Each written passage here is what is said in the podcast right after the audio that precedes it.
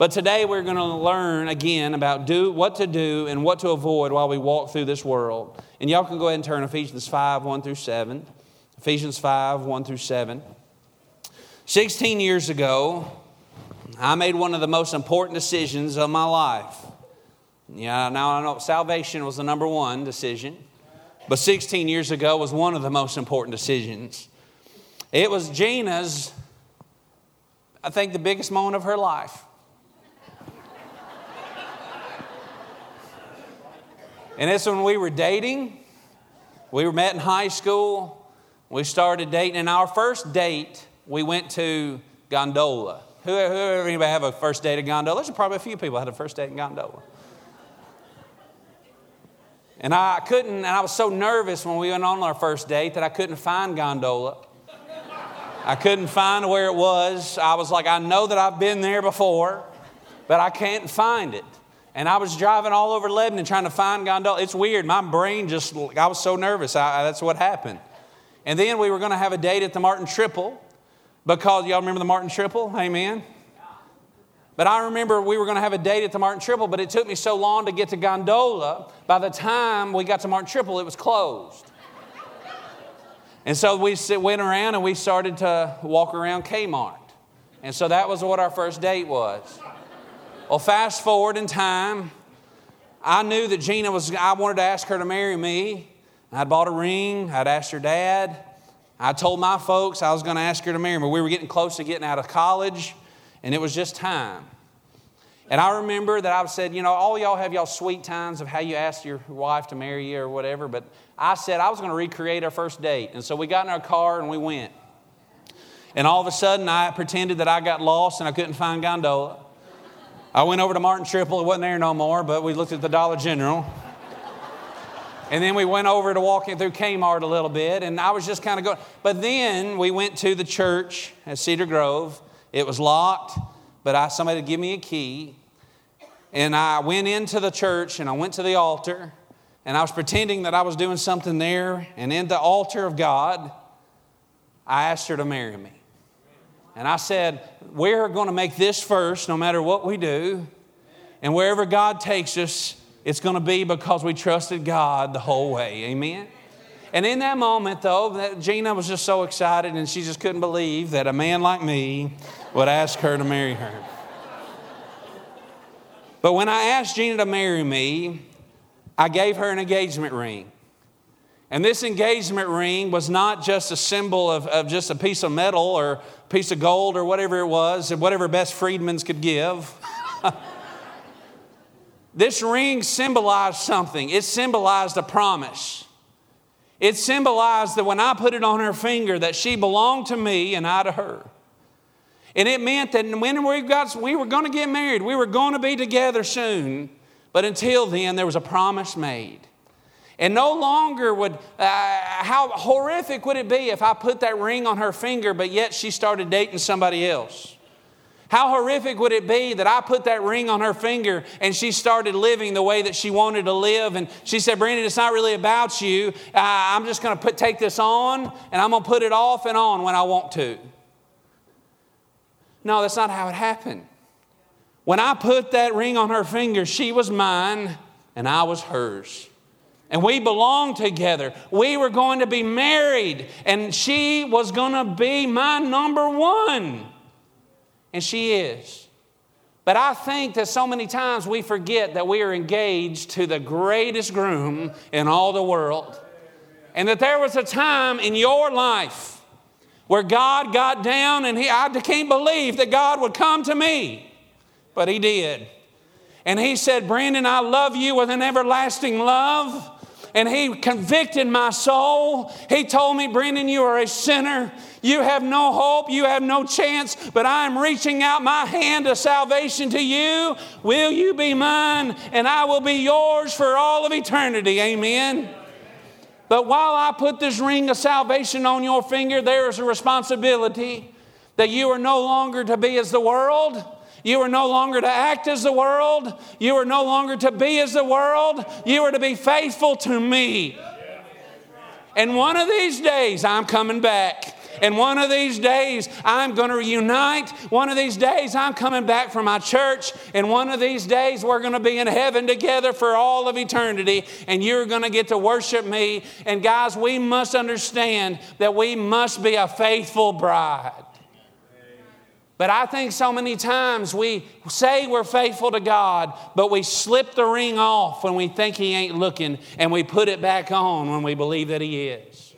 But I'm going to tell you what, my friend, if God saved you, if He redeemed you, if there was a moment in a church pew just like this at Hillcrest Baptist Church where your conviction fell all over your life, and there was a moment that you walked out by faith, and you came to an old altar like this, or maybe you talked to a preacher, maybe you talked to a, a teacher, maybe you talked to your mom or your dad. I don't care how you were saved, but the moment that Jesus redeemed you, the moment that Jesus saved you, in that moment, you signed up for responsibility in God's kingdom. You died to yourself. You said, It's no longer about me, it's about Him. That's why it's so hard sometimes. When you're sitting there in conviction, eh, in that moment to you're trusting Jesus to save you, it's not always a hunky dory moment. It's hard. It's hard when you're white knuckling that pew because in that moment you realize that God's calling you to a life of repentance. He's calling you to a life of not about you and it's all about Him. He's calling you to a life that He says, Son, daughter, you're dying to your old self and you're making me king of your life. And I don't know about you, but I held on because I wanted to be the king of my life. I didn't want the God to be the king, but I think a lot of times we come down the aisle, we make the decision, we say, God, you're the king of my life. But the moment, and we enjoy it, we put the ring on, we get baptized, we do what we're supposed to do. But then in the real moments where we're supposed to be following Jesus, we slip it off where nobody can see it. But Paul, the symbol of love, the symbol of commitment, the symbol of promise, it was an engagement that one day we'll be married together as one. When me and Gina got married during the engagement, we were committed. She was mine, I was hers. We were promised one to another. And again, how sad would it be if she still lived like we weren't promised to one another? But today, the church, those that are saved, who make up the bride of Christ, we must understand that we are engaged, we are betrothed to one, and that's Jesus Christ. So the question is what kind of bride would we be as we wait on the Lord Jesus? What kind of bride should we be as we wait on the Lord Jesus? Let's uh, read in Ephesians 5 1 through 7, and then we're going to pray. It says, Be ye therefore followers of God as dear children, and walk in love as Christ also had loved us and hath given himself for us an offering and a sacrifice to God for a sweet smelling Savior. That's what we just sung about. But fornication and all uncleanliness or covetousness, let it not be once named among you as becometh saints. Neither filthiness, nor foolish talking, nor jesting, which are not convenient, but rather giving of thanks. For this ye know that no whoremonger, nor unclean person, nor covetous man who is an idolater hath any inheritance in the kingdom of Christ and of God. Let no man deceive you with vain words. For because of these things cometh the wrath of God upon the children of disobedience. Be not ye therefore partakers with them. Let's pray. Dear Heavenly Father, Lord, again, thank you for your blessings that you give us.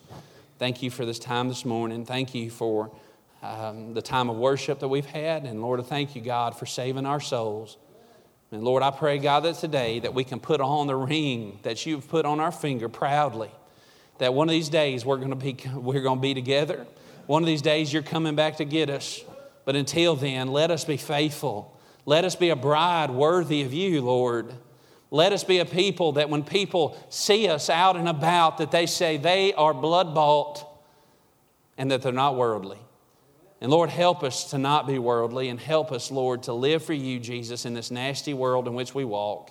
And forgive us for we fail you so often. In Jesus' name, amen.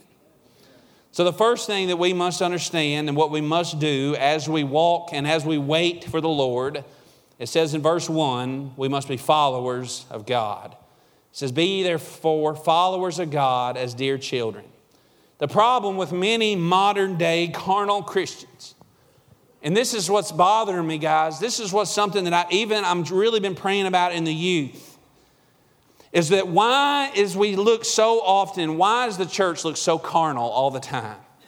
Why does it not look like God's church? Why do we not look like a biblical church? Why are we always having to fight things? Why are we always having to deal with issues? You say, well, it's sin. Yes, it's sin. And first of all, sin is so glorified in today's world. Sin is something that we do not take serious anymore. I was thinking about this and how many times that even I have done this where I say, well, if it had anything to do with me, Jesus wouldn't, he, uh, he, he, I wouldn't even have a chance in heaven. But I'm thankful that he saved an old sinner like me. Who said, yeah, we all say that. And we mean it. But I think sometimes we put sin as something that is just part of us and it's our left arm and it's always going to be there. And no matter what, we're always going to have it and we might as well not fight against it. And we just assume that sin, the sin that I struggle with, is just always going to be there. Guys, I understand something. We are all sinners. We all struggle. We all have, we are all going to deal with sin for the rest of our life. Can we get an amen on that? Yes. But there is sins in my life that I struggled with when I was young, but guess what? I started to follow Jesus, and all of a sudden I have started to gain strength over those sins. But a lot of times we assume that the same sin that we struggled with the moment that we got saved is the same sin that we're always going to be defeated by the rest of our life. Guys, there must be growth in the Christian life. That is what it's talking about when it talks about sanctification. It is a process of becoming like Jesus day by day. And if you are the same baby Christian as you were the moment that he put the engagement ring on, and you are the same Christian today, and you're struggling with the same things, you're dealing with the same mess, something is wrong. Are you growing in Christ? Are you still struggling with the same old stuff? And I want to ask you why. Because, guys, we must wage war against sin. Now, we want to wage war against everybody else's sin. I can't tell you how many times I've preached and somebody says, I wish so and so was there to hear it. I wish that, oh man, I, Brandon, you really nailed them today. But let's turn that on us. When are we going to get worked up over our sin, my sin, not your sin? I, I, we can spend all day worried about somebody else.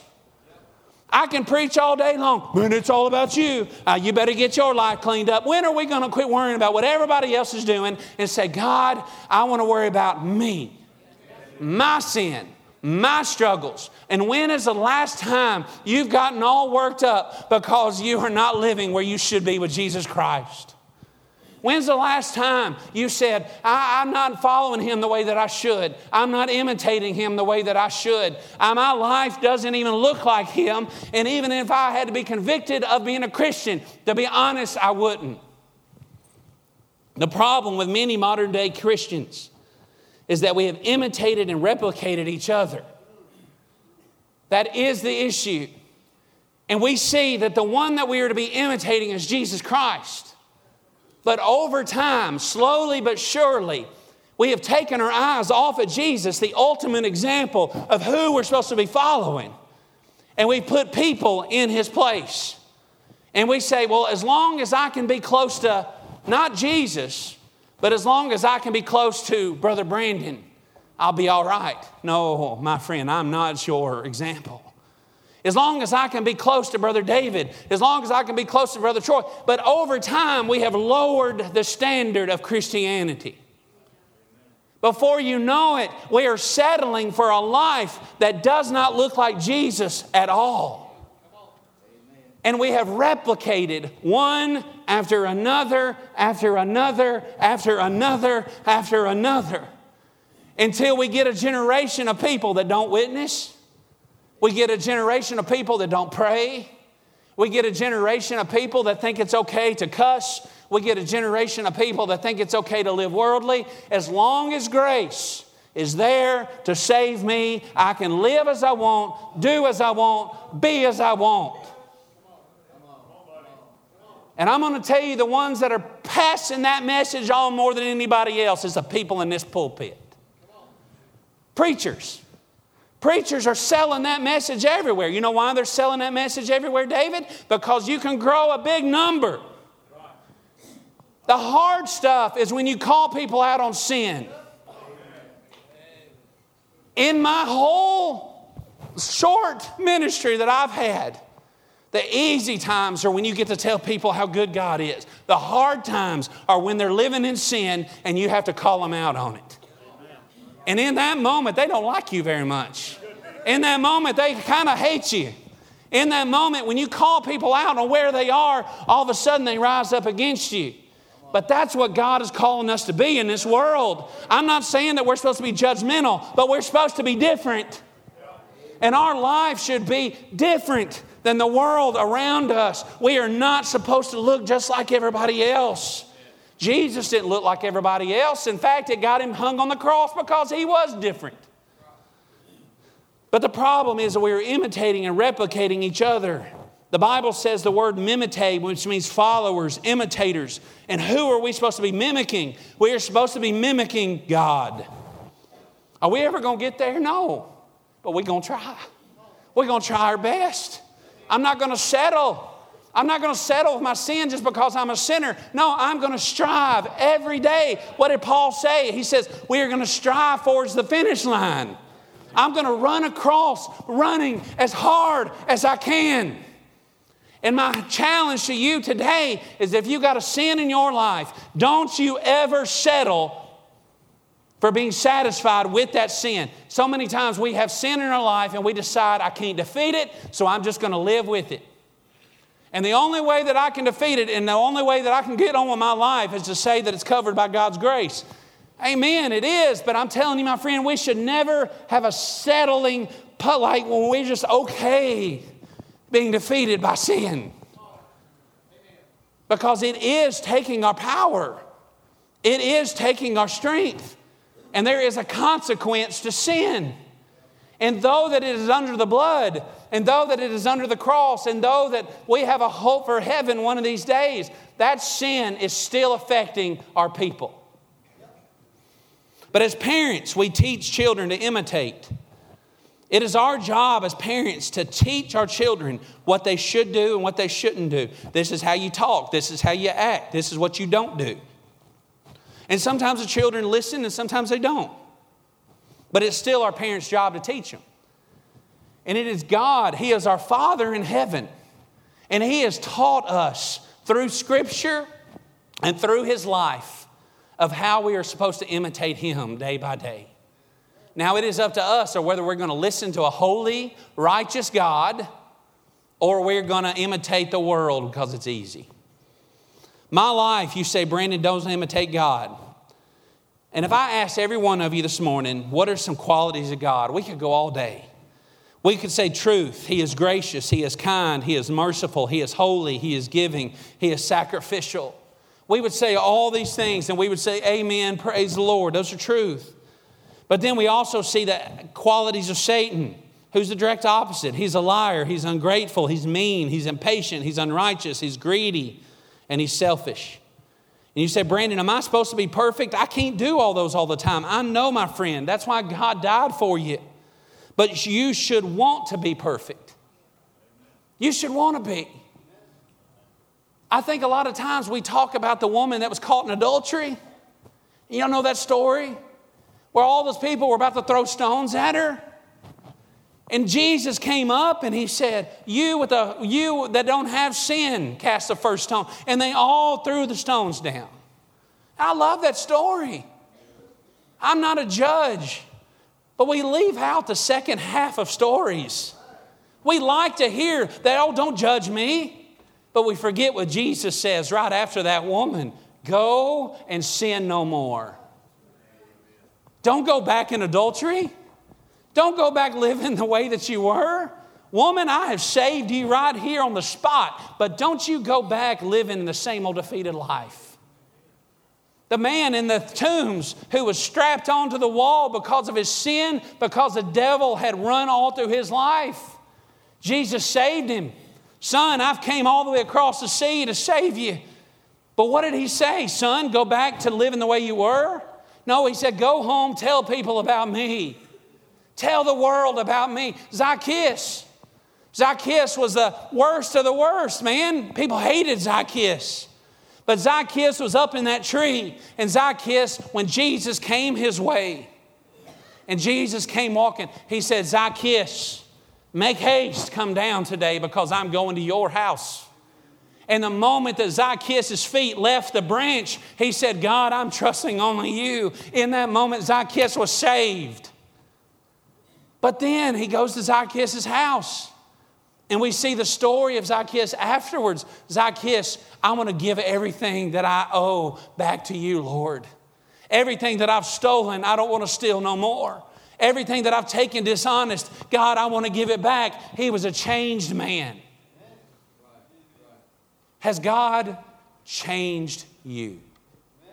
Has He changed you? There's a saying that says, Know God, K N O W, know God, no change. K N O W, change. No God, no change. Then there, you switch it. No God, N O, no God, no change.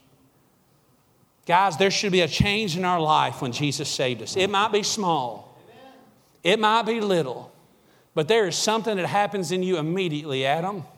Now, you might not be uh, the greatest theologian ever the moment that you got saved. You might not be the greatest witnesser the moment that you got saved. You might not be the greatest prayer warrior the moment that you got saved, but there is something that happened to you the moment that you got saved, and that's that you love God and that no longer am I following the world, but I want to imitate my Jesus. That happens immediately. Now, are you still going to struggle with sin? Are you still going to have flesh? Yes, you are. But that flesh, we give too much glory to the flesh. We give way too much glory to the flesh. And when we pretend that the flesh is stronger than our Savior, Never in Scripture does it back that up. Every time that God came, He gave the holy elbow to sin. Amen. He changed people. Y'all like that? Get that holy elbow. He did. My life, we must imitate the Lord. These Ephesians were Gentiles. And they were living in a worldly system, and it, they struggled with the worldliness that was coming into the church. And Paul was emphasizing, guys, you must shake off the world and you must put on Jesus. And if saved, you're filled with the Holy Spirit. The Holy Spirit is not just a comforter, He is a comforter, but He is also a convictor. When's the last time you have been convicted over your sin? Not somebody else's sin, your sin. And you say, Well, Brandon, I don't, struggle with all the things that people say. I don't struggle with what I'm looking at. I don't struggle with, uh, with alcohol. I don't struggle with any of those things. That's not my problem. But you might have an inward sin that's just as bad as tearing you apart. You might be so filled up with pride that you wouldn't know the Lord if He was standing right beside you. You might be full of lying. You might be full of anger. You might be full of all of these things that are just as bad as the nasty things that we think are sin. But they make you just as powerless as looking at things that you shouldn't be looking at. Amen? So, two, we are to imitate his love in verse 2. It says, And walk in love as Christ also had loved us and hath given himself for us an offering and a sacrifice to God for a sweet smelling savor. At Calvary, there is no greater love for us as God sending Jesus as a substitute for us. I couldn't imagine giving away my son to anybody. I couldn't imagine giving away my daughter to anybody. But there's no greater love for us as God sending Jesus as a substitute for us. But then there's also no greater love for God as Jesus who cared only for the will of the Father. See, we think about Jesus, we think about God sending his son Jesus into the world to die for our sin. But we forget how much it took Jesus in the will of God, loving us just as much to glorify God no matter what. That he cared so much about his love for the Father that he was willing to die on a cross for our sin. And that his love for us overtook the pain in which what he was going to face. But he loved God so much that he cared to die Greater love, the Bible says, hath no man than this, that a man lay down his life for his friends. God commended his love towards us in that while we were yet sinners, Christ died for us. Jesus offered himself in sacrifice, and we are to live a life that honors God. You say, Well, Brandon, what does it mean to imitate Jesus? The same Jesus that died to self, the same Jesus that went to the cross saying, I care nothing but the will of my Father. The same Jesus that said, You can put the nails in my hands. I'm going to glorify my Lord that is in heaven. We are to imitate him. That means that when we think of the cross, the cross was not something that was Jesus had to do. We know the story. He could have called 10,000 angels to call him home at any moment. But yet, he willingly laid his life down on the cross as a willing sacrifice for you and for me. And so, how do we imitate God? We are to be a willing sacrifice for the things of God. God is never going to twist your arm and make you do something. He wants you to do it because you love Him and there's a new nature that is in you because you are saved. It is not a chore to follow Jesus, it is a joy to follow Jesus because it is our way of glorifying our Father is in heaven because we don't have to do it, we get to do it, and we get to give the glory all to Jesus because of Him. But why? Why are we to live a life that is sacrificial? Why are we to live a life that honors God? Why? Because he first loved us. Adam and Eve never knew love until God showed them love. Adam and Eve could have been eradicated from this earth, and they never knew what love is. They, God could have talked to them about what love was, but until He was able to show them love, they didn't understand it. And when Adam and Eve sinned, and Adam and Eve had rejected God and His rules, and they had rejected the Lord and what He had asked them to do, in that moment they hid from the Lord. They sewed the fig leaves together. They were like, I don't know what to do. We got to hide ourselves. Jesus, the Lord's going to kill us. That's why they hid. They were petrified of what God was going to do to them. But in that moment, Jesus appears to them. God appears to them. And not only does He not kill them, he gives them a skin to cover them. He said, I had to shed blood for you. And in that moment, Adam and Eve, in their petrified state, for the first time, realized what love was. That though I yet was a sinner, and that I was a, a wretch, and that I stood there on trembling knees, just like Adam and Eve, God made a sacrifice. And in that moment, I understand love because God showed me what true sacrificial love was by sending His Son Jesus into this world. And I never knew what love was until I understood that I was a lost sinner, that my sin had separated me from an all knowing, all loving, righteous God, y'all. Do you remember that moment? Do you remember the moment that you're sitting there in your sin?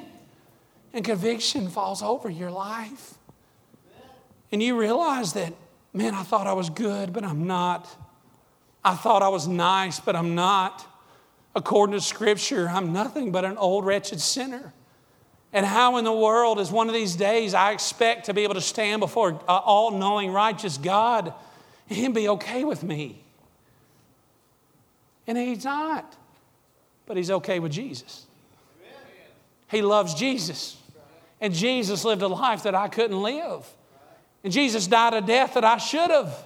And Jesus is alive where I was dead. And because of my relationship with Jesus Christ, He has, he has put on righteousness on my life. Where I had no righteousness, I'm covered by the blood of Jesus. And then one of these days, Adam, I'm going to get to go to heaven. And I'm going to try to tell them, like, I, like, oh, well, I preached as hard as I could. It don't matter. It's filthy rags.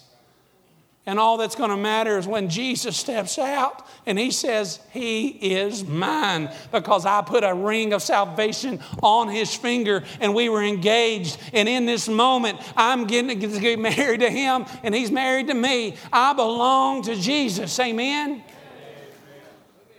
But God showed us agape love, unconditional, sacrificial love on the cross. And how, after that, how, after we understand what love is, can we want to live in sin? How? How can we be satisfied living in sin after you understand true agape love? Three, we must imitate his walk.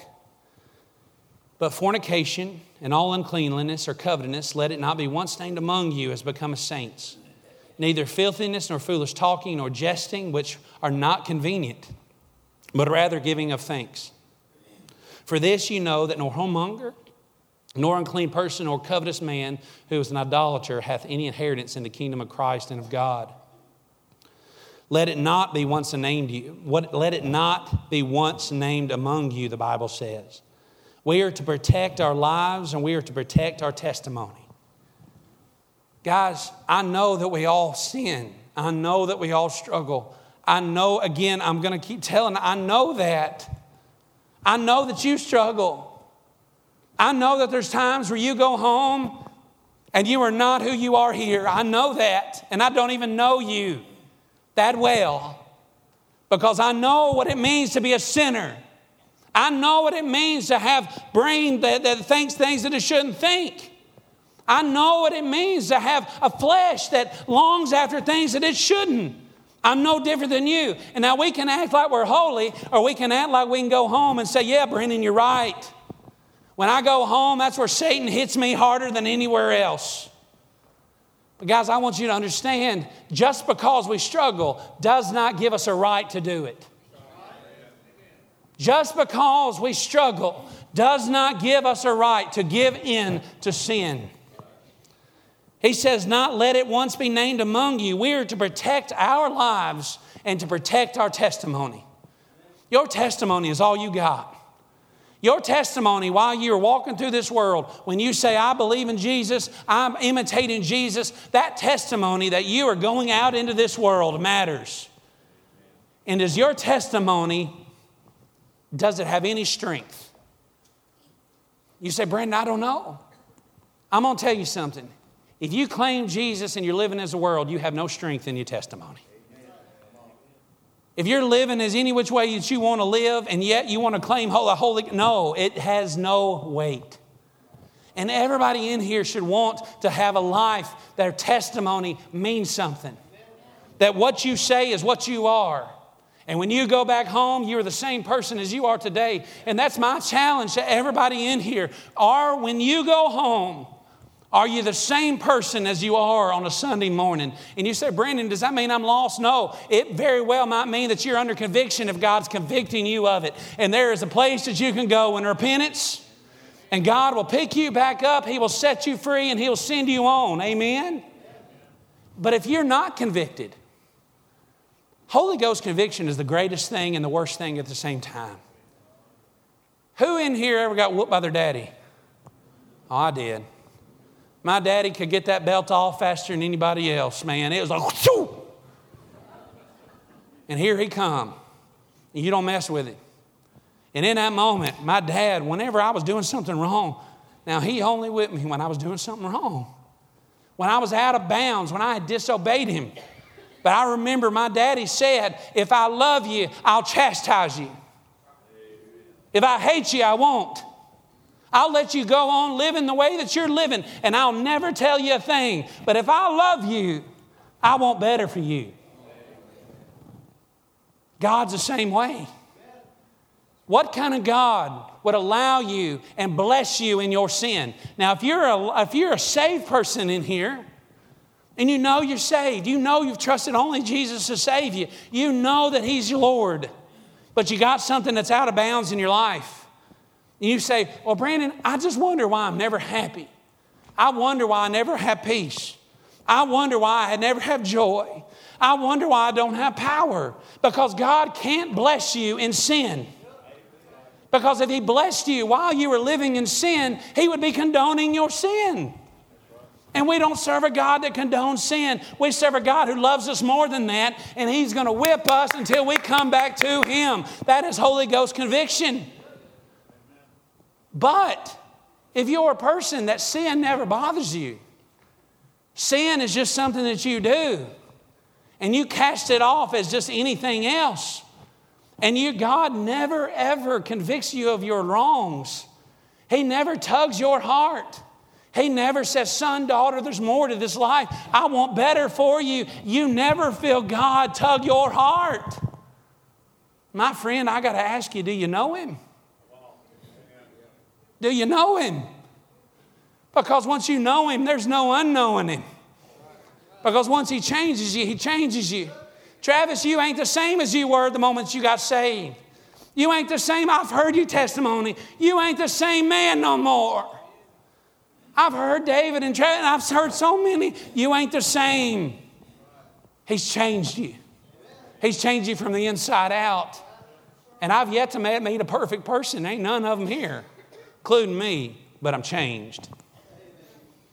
But we are to be different.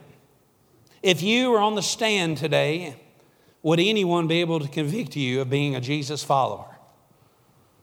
That's just a question to ask us. And then finally, look in verse four, 5 through 7, it says, For this you know that nor whoremonger, nor unclean person, nor covetous man who is an idolater have any inheritance in the kingdom of Christ and of God. Let no man deceive you with vain words, for because of these things cometh the wrath of God upon the children of disobedience. Be, be not ye therefore partakers with them. We live in a time where sin is normal and accepted. Adrian Rogers used to say it best. He said, When sin used to slump down back alleys, now it marches down Broadway. Where things used to be shameful, now we hold pride in those sins. Where things used to bother us, it no longer bothers us. Where people used to slump because they seen the preacher coming, they now bow up in pride because they want to show that preacher who's boss. That's truth. There was a time when you were living in sin and you had seen the preacher coming, you at least ran the other way because you didn't want him seeing you. I know there's people now, they see the preacher coming who's supposed to be a man of the Lord, and they bow up and say, What you gonna say to me, preacher? You gonna judge me? You ain't no better than I am. What kind of world have we created? What kind of world have we imitated? Guys, I want us to understand that there's so much more in this life illicit behavior, cursing, cheating, filthiness. You say, Brandon, it's fine. But we, if not careful, we will imitate the world around us, not even meaning to. But evil men and seducers shall wax worse and worse, deceiving and being deceived. 2 Timothy 3. And I think sometimes we just act like sin is an accepted part of life. We shouldn't want to uh, be victors over our sin. We should want to be victors over our sin because we serve a Jesus who is a victor. But the big problem in the Ephesians church, and the same, same thing I think we struggle with today, there was a people in the Ephesian church that said sin does not matter. God is love and forgives no matter what. We wouldn't know mercy unless we let God forgive us. So let us live the way we want and let God's mercy and love shine through. While that is some truth, there's a lot of lies in that. Because there is a difference in hating your sin. There's a difference in fighting against your sin because you changed, and there's a difference in accepting and justifying your sin. God and sin, he says, no more. He said, no more be a part of it. Do not be partakers. And that's what I'm finished with. No God, no change. No God, no change. And you say, Brandon, I'm in a place where Sin is running wild in my life. I don't know what to do. You say, you keep preaching on this week after week. Guys, trust me, I want to give a lot happier sermon. I do. I want to get in here and do a rah rah, amen, God's got it. And I believe that He does. But I believe true blessings come through repentance. When we put God back on the throne and we take ourselves off the throne. And that word repentance is not used very much anymore. It is a turning. It is that we were going one way and we are turning back to Jesus Christ. And the moment that you came trusting Jesus, you are repenting of your sin. But guess what? That's the beginning of repentance. It's followed by thousands of more in your life where we have to repent to the Lord because we're a lot like the Israelites. It doesn't take us very long to be running through the wilderness, wanting things that we don't even know that we want, not wanting things that are bad for us, complaining to the Lord about everything that He, he hasn't done instead of what He has done. And if we're not careful, we'll end up back in there for 40 more years. And some of you have been running through the desert for most of your Christian life. And all you got to do is cross the river, and the promised land is right there. But yet we settle for second best or worse. And we just roam and roam and roam and roam and roam. But God says, look at the ark. The presence of God is about to go across. All you got to do is place your eyes on Jesus and go as He goes. And if He tells you to get rid of something, that means the ark is moving. Get rid of it. If you know there's a bad relationship, sever it. God might redeem it, but He's going to redeem it through truth, not the way you're going. Whatever is going through your life right now, when the ark moves and God says to follow me, follow him.